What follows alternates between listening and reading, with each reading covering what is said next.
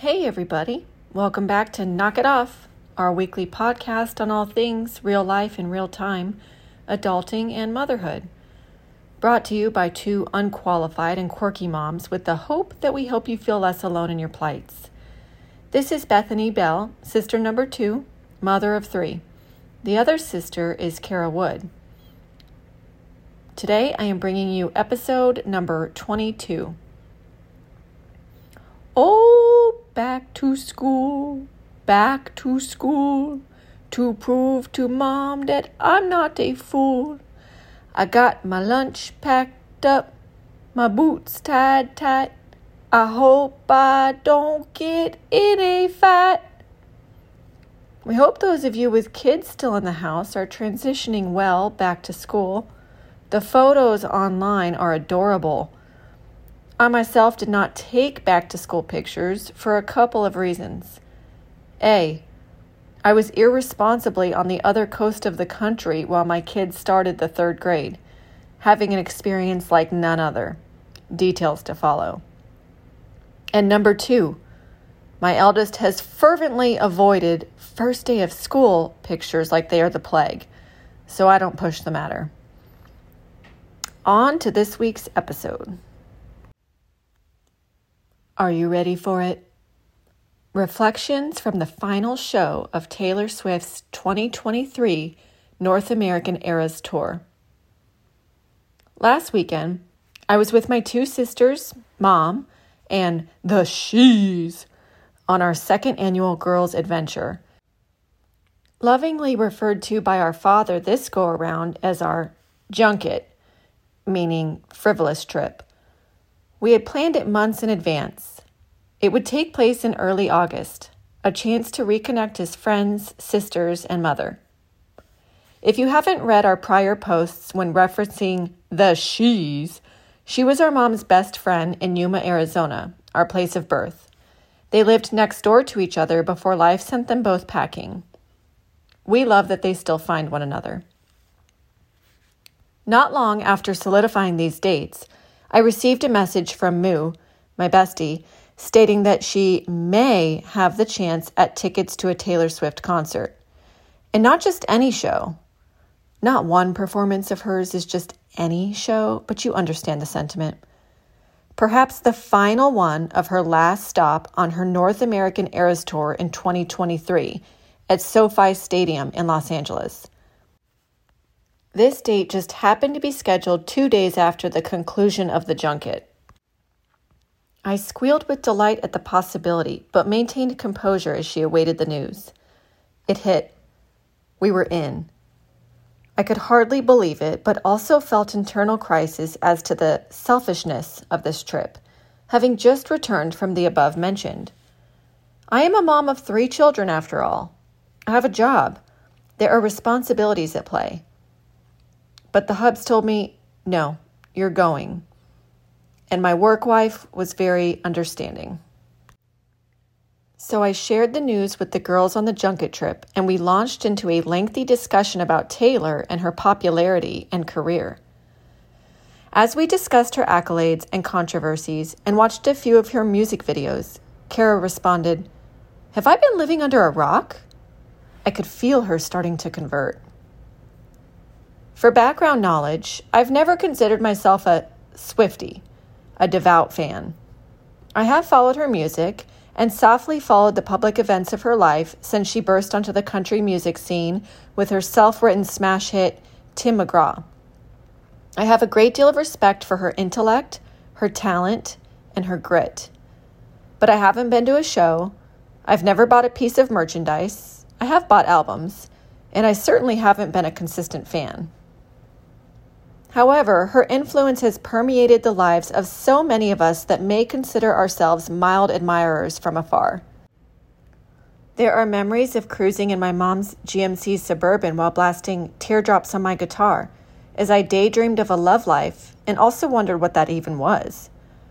Courage is found through her Reputation 2018 album, in which she told the world she's not giving up on herself or shirking away quietly from the bad press. The man accompanies frustrations felt in the workplace and Antihero speaks directly to the heart when we feel the world does not understand us. We sing Better Man to those who have hurt us while contemplating how we want to raise our children. Her responsive convictions in You need to calm down remind us we are not to be silenced. We stand up and shake it off and turn 22 and welcome ourselves to New York anytime we need to connect with our bodies again. Her love songs, so many love songs, encapsulate the emotional mystery of the quintessential fairy tale gone awry. Our first crush was Love Story, the head in the clowns narrative that preteen girls giddy themselves over.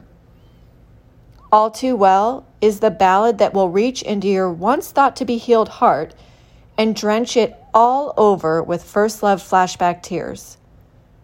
Brutally honest are the lyrics to Endgame, where she explains how deeply we need to be wanted. She calls out our slightly obsessed tendencies in Lover when we really have it bad. The One describes the pangs of a love that didn't stand the test of time. Midnight Rain revisits that time we snubbed the good guy to explore alternative pursuits. For most of us, defective relationships. One could go on and on, but we will close this segment with the following. Any critic that finds her irritating because all she sings about is love songs may want to delve in a touch and find out why her music resonates with his girlfriend, spouse, mother, daughter, human. Maybe actually listen to her perspective. It may benefit your own relationships. Just a fleeting thought. You'll find all of the emotions you have felt and those you didn't know you had in her lyrics.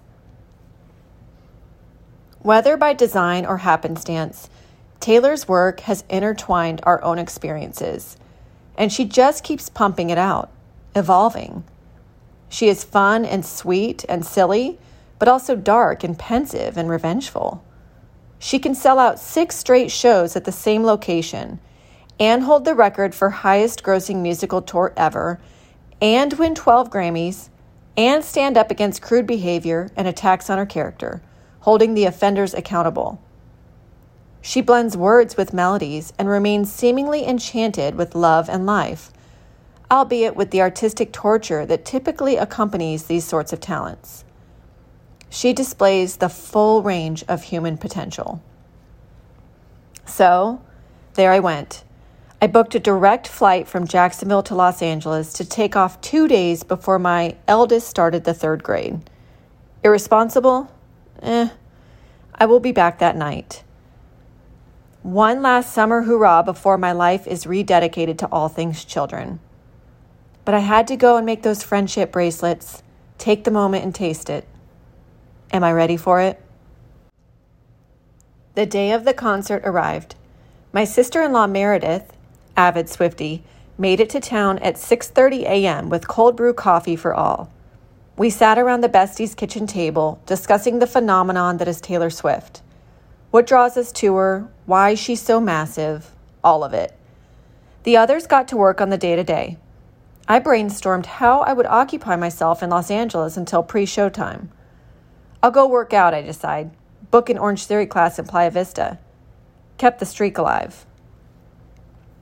I was so distracted, I parked the borrowed SUV in a compact spot, then on the same side as the street sweeper, narrowly avoiding a ticket, and only because Meredith saw the meter police coming. Come home, shower. Megan, a dear one, and our fourth for the show arrived. The friendship bracelet beads appeared. A ritual among Swifties, in which one buys a bead kit and makes their own jewelry with words from her lyrics we began the tedious process of stringing the beads together. I selected Chosen Family with shades of pastels and got lost in the concept of it. How we craft who we spend our time with, how this molds over time into new priorities and the necessary goodbyes, the space created that we must walk into to fully breathe. It feels monumental and strange.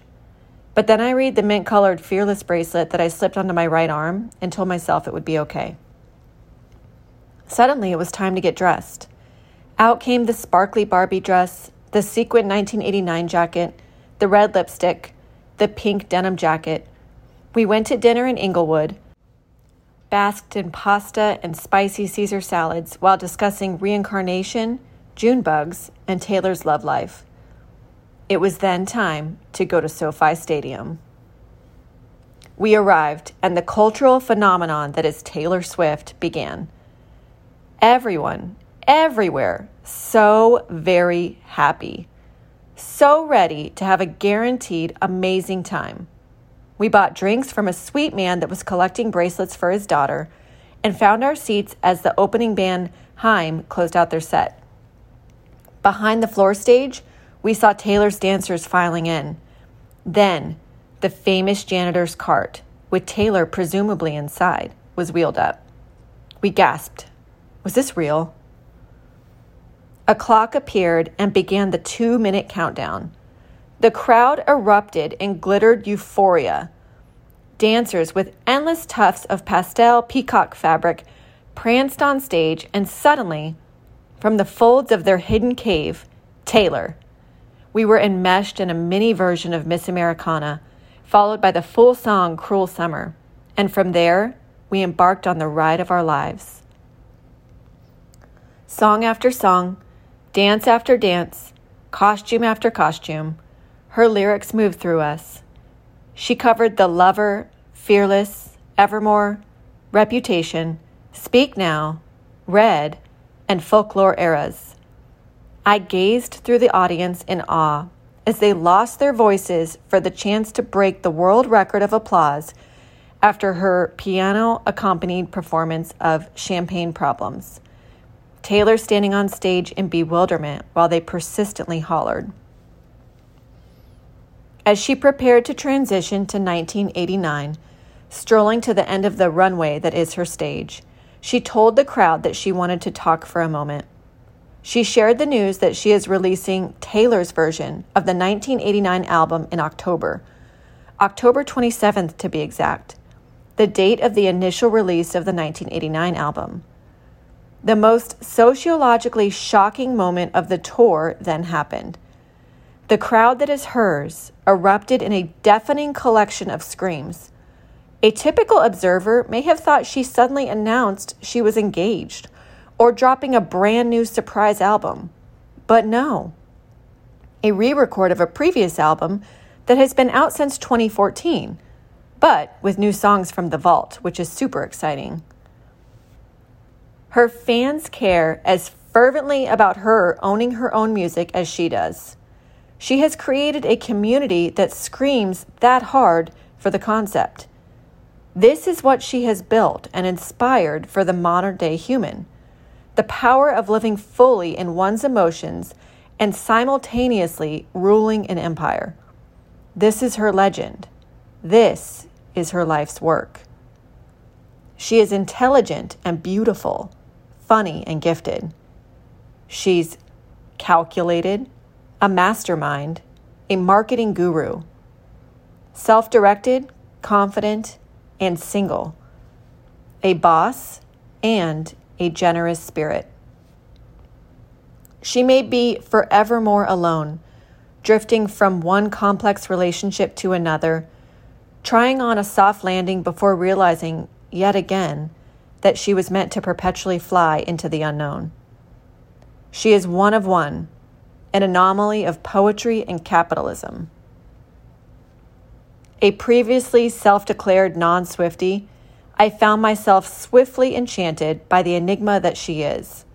Writing about it is a form of self torture. I open myself up to critique from those reading who are lucky to have been at the show, as no words can adequately convey the art of her musical performances. It was an incomparable euphoria like spending the night in a star filled mansion with all of the best friends that know our innermost vulnerabilities, singing our hearts out to the healing tunes of the seasons of our lives. In the words of Meredith, this experience was like going to your favorite football team's Super Bowl game and knowing they were going to win. Because Taylor wins every single time. But we still need to go because we want to be a part of that moment. We need her to see that she is not alone, however isolating it may be as the monster on the hill. We walked out of that stadium with legs that could not feel. We could have and would have stood there another 3.5 hours. Groundless, floating in the sensation that is the Eras Tour, somewhere in the atmosphere that buffers her from the everyday, reaching into the void to touch that historical wrinkle in time. I flew home, visualizing the Pacific and Atlantic Ocean both from the air in under five hours. Wheeled my carry on through the door, pet the dog, hugged my husband, and kissed my boys goodnight. I walked into my daughter's room, where her face was gently pressed up against the rails of her crib, knelt down and kissed her lips. I slipped the love story bracelet off my arm and draped it onto the wrist of the Lego baby Yoda creature that our eldest son built, the one that holds night vigil over her. The next morning, I picked her up and walked her to the friendship bracelet, explaining that it was brought to her from the experience of a lifetime. She smiled and asked for it. I slipped Love Story onto her tan, tiny little toddler arm, and we left her room together, boldly into the next era of our lives. Uh, reading that was like being there again, guys. Listen, I know there's so many people out there that wanted so badly to go to Taylor and did not have the opportunity. And I just want you to know it was an experience I'm incredibly grateful for. It never would have happened without my friend. And um, I just also have to say, I have heard they're making a documentary about the Eras Tour. So we all need to be sure to catch that because that will be an amazing experience as well. Thank you again for listening this week. Please be sure that if you're liking our content, you subscribe at knockitoff.substack.com, and we'll be back with you next week.